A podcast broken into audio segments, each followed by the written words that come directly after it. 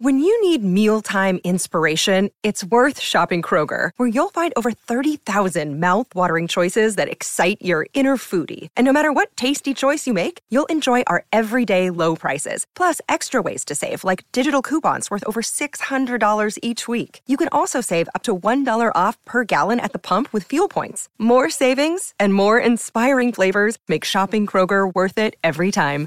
Kroger, fresh for everyone. Fuel restrictions apply.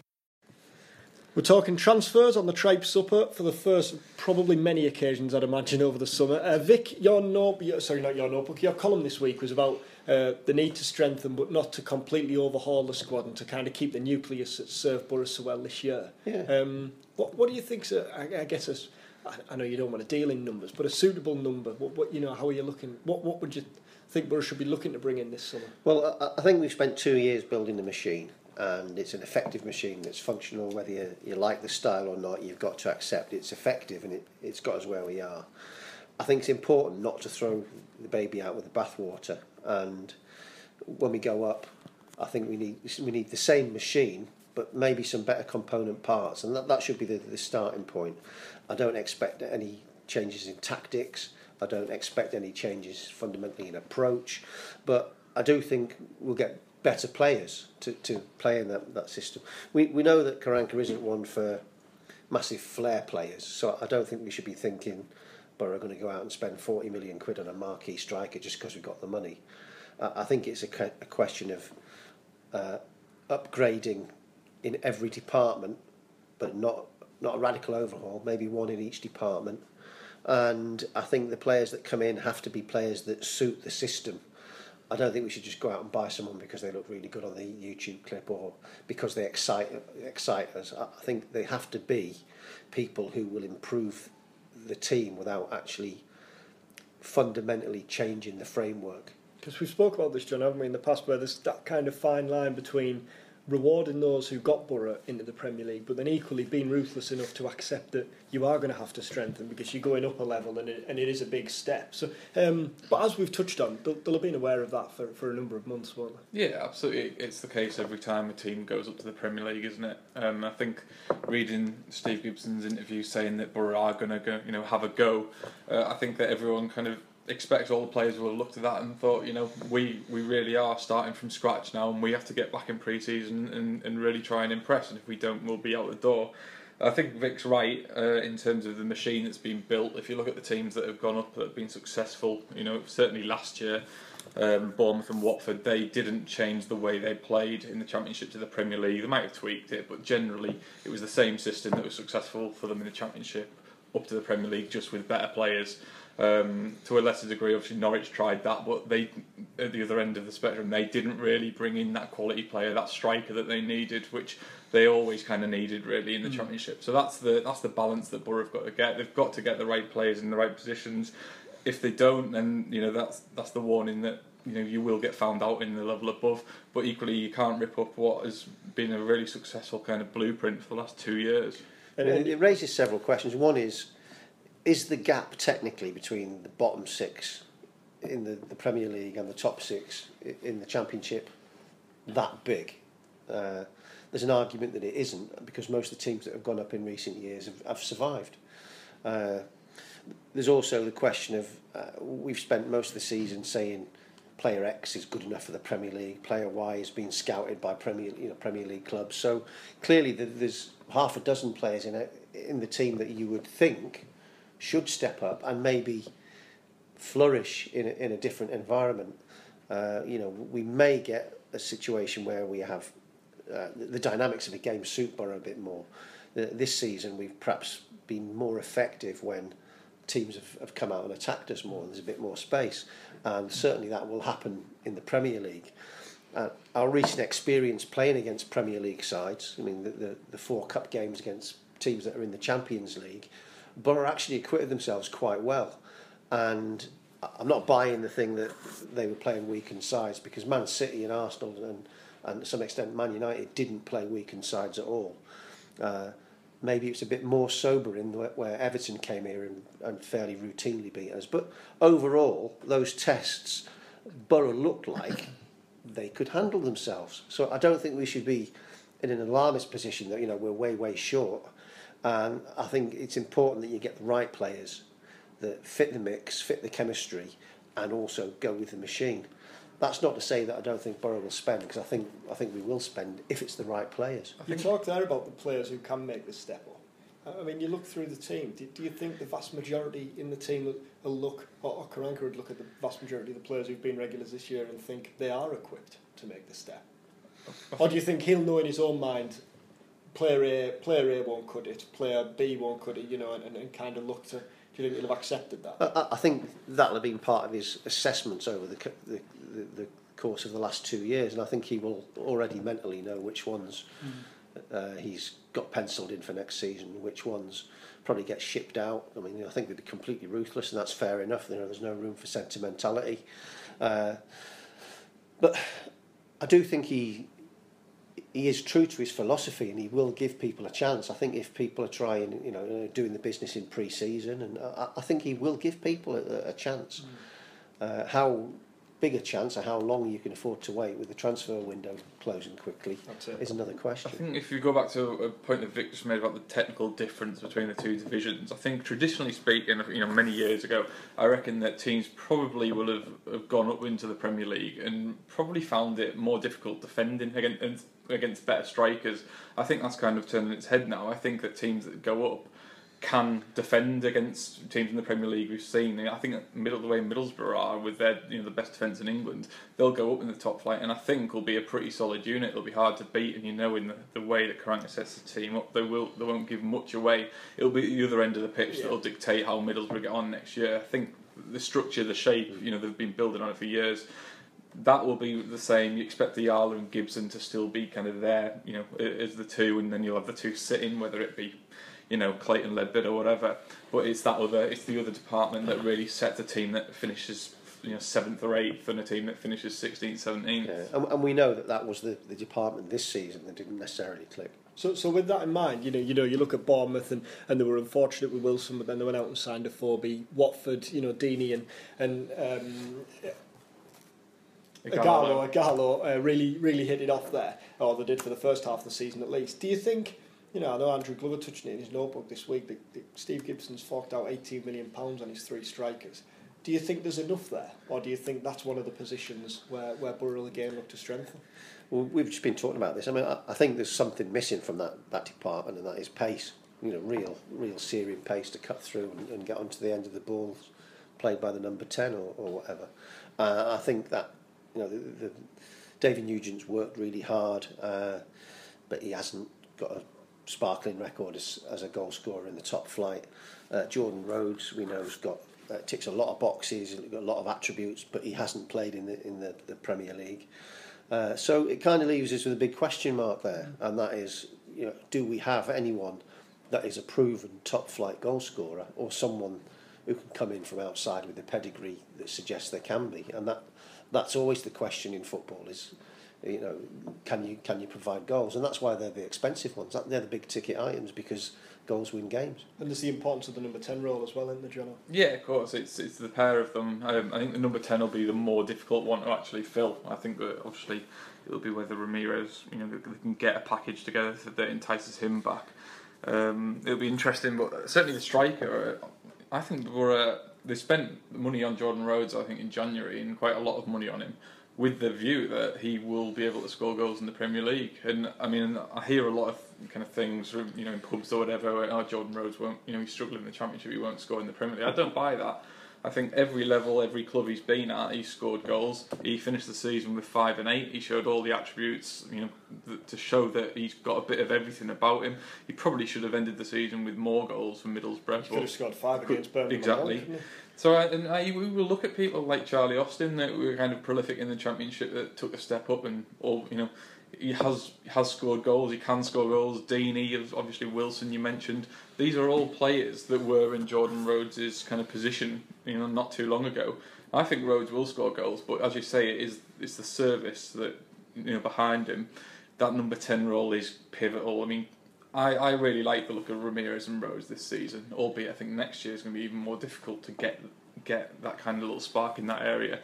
Can Borough get Ramirez? He he's probably top of the list at the minute, isn't he? But I mean, I think there'll be a, there'll be a lot of people after him. But surely, from his point of view, if he wants to stay in England, uh, it hasn't worked out for him at Southampton. I, I mean, I, I, I get the argument for Ramirez, I really do, but I think as well, he's, you know, let, let's not build him up as, as to be some superstar who's an absolute must buy because he, he, he struggled in the Prem. He struggled with Southampton, Well, he struggled with Hull. He's got a point to prove He, as he well. hasn't struggled for one of his seasons at Southampton because there was a managerial change and the, the new guy didn't fancy him, and he struggled in at Hull in a in a relegation battling s- side. He was never fit at Uh, all, was he? So we we don't know is the bottom line. He's very highly rated in Italy, and there's a couple of clubs in Italy who would take him, but they can't compete in wages. Even with they couldn't compete in, in on wages with Middlesbrough in the Championship. So in the Premier League, they certainly couldn't. Uh, he has had an eye-catching couple of months, and that means that other clubs will will be looking at him. So that our competition there is more likely to come from other Premier League clubs, possibly bottom half Premier League clubs, teams that have been promoted, and they'll see that you know he, he has got something, and every team in the Premier League now is automatically in the top thirty clubs in the world, so they can all afford it in terms of resources and wages. But I do think we've got a couple of cards in our hand. I mean, he, he wants to stay in England. Uh, he's come here and enjoyed his football. He's got compatriots here. Uh, the, he's he's been at a club for the first time where the fans are, are, are, chanting his name, where he where he's a hero, and, and you know we shouldn't shouldn't dismiss that as a factor because that's part of the, the, the thing that drives footballers on is is that, that ego thing.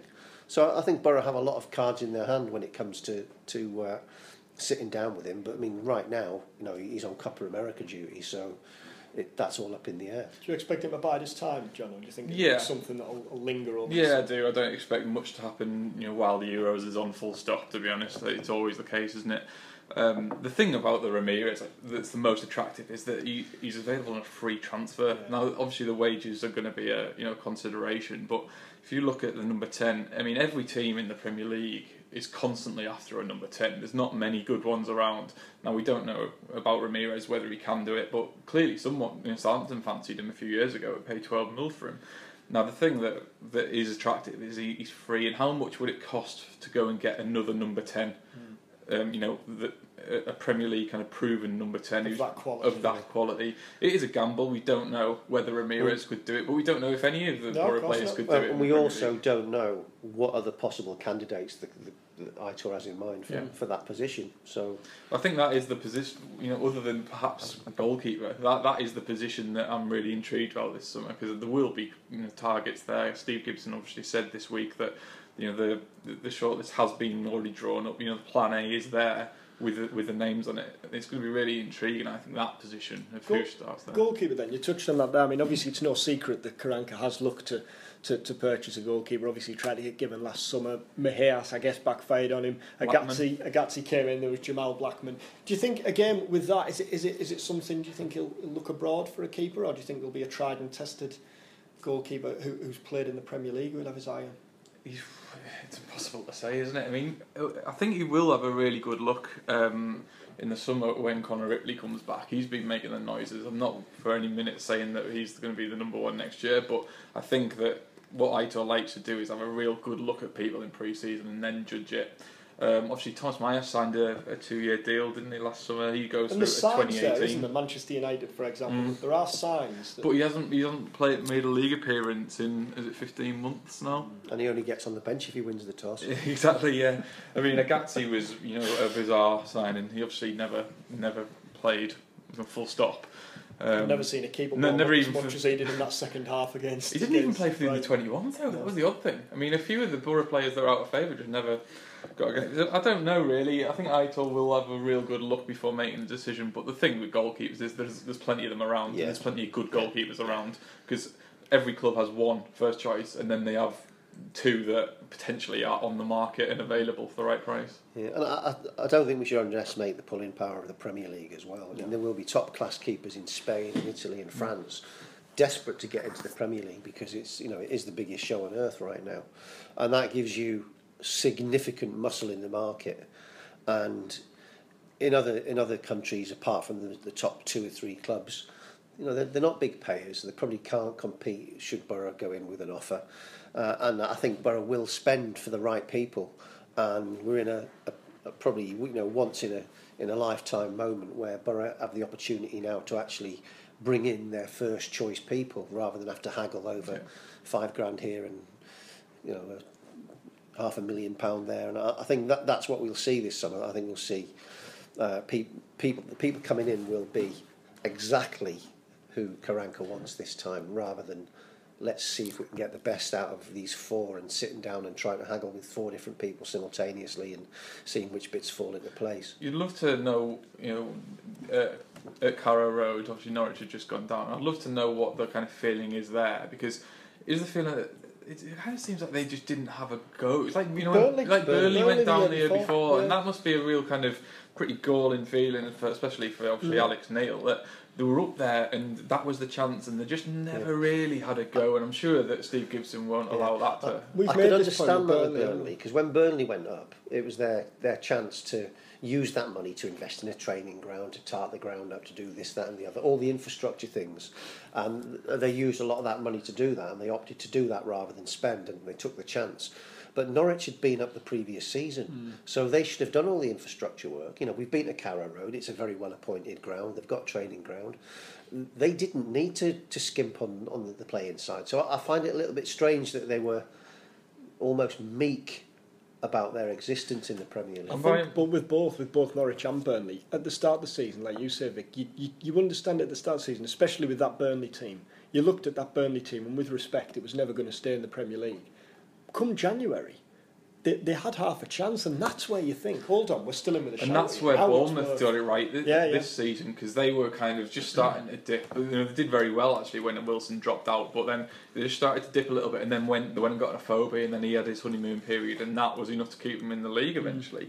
Um, I'm not saying by any means saying that you have to spend a lot of money to, to have a go. You just need to get the right people in. I mean, I'm so amazed that Norwich kind of went. They, in the end, they went for a Bamford. And, and Steven Naismith was the type of Yeah, signing, wasn't yeah, it? That- yeah. More of them, I guess. Yeah, but they just needed it across the. It, you know, I, I'm sure that, that Steve Gibson will look at kind of that and that bottom half of the Premier League it is it is achievable, isn't Oh, it? Like it's absolutely, it's never. absolutely. If you look a few, you know, many years ago, it was it was very difficult for teams coming up to compete, but especially next season, I think that the bottom seven or eight of the Premier League Yeah. are all very average. And I think Borough have an advantage in that I think the infrastructure is already in place to be a top flight club, and that uh, sometimes people only see what goes on on the pitch and they think, oh, you know, we're treading water and we finished in the playoffs, blah blah.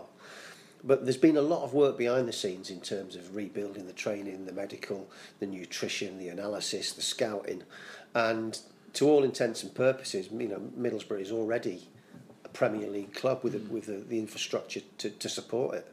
So they're in a position of, of strength. That you know they're, they're going up there prepared. A lot of clubs when they go up, it's uh, it's a massive uh, culture shock almost, and it takes them a while to get used to it. But I don't think we'll we'll suffer that. Uh, one club, uh, I think you look at the type, the, when you talk about the infrastructure being in place, you look at the teams who are in the playoffs, so it's Derby, you'd say that's the case, you'd say the case with Hull. Uh, Sheffield Wednesday have probably punched above the weight this year, but they've got an owner who's investing. And Brighton, again, are another club. And, and you can understand Hughton's frustration having having lost in the playoffs of, of finishing 15 points above Sheffield Wednesday, can't you, only to miss out. But I guess they, they'll have they've known that's part of the Well, yeah, I do and I don't because we, every, every team knows that from the start. Uh, you can't start complaining about the rules when, when the, the, the maths swing against you slightly. Uh, I mean, at the end of the day, Borough lost last year in the final to a team they beat twice. You know, we, we know that fundamentally in sporting terms that the playoffs is not fair in terms of sporting balance, and the team that finishes third deserves to go up. But it has been in place 20 years, and everyone knows what the setup is. And if you were fifth or sixth, you wouldn't be saying, you know, actually, we're going to give our place up because you- you came third and you should go up. It doesn't work like that. I mean, Sheffield everyone. Wednesday were better, weren't they, over two Of course they were, yeah. And at the end of the day, uh, Brighton had four good chances to seal that place, uh, and you know they, they couldn't see off Burnley when they were they were a goal up. Uh, they, they couldn't beat Derby. Uh, they they came to Borough needing to win, and really didn't look like they were they were setting out to do that.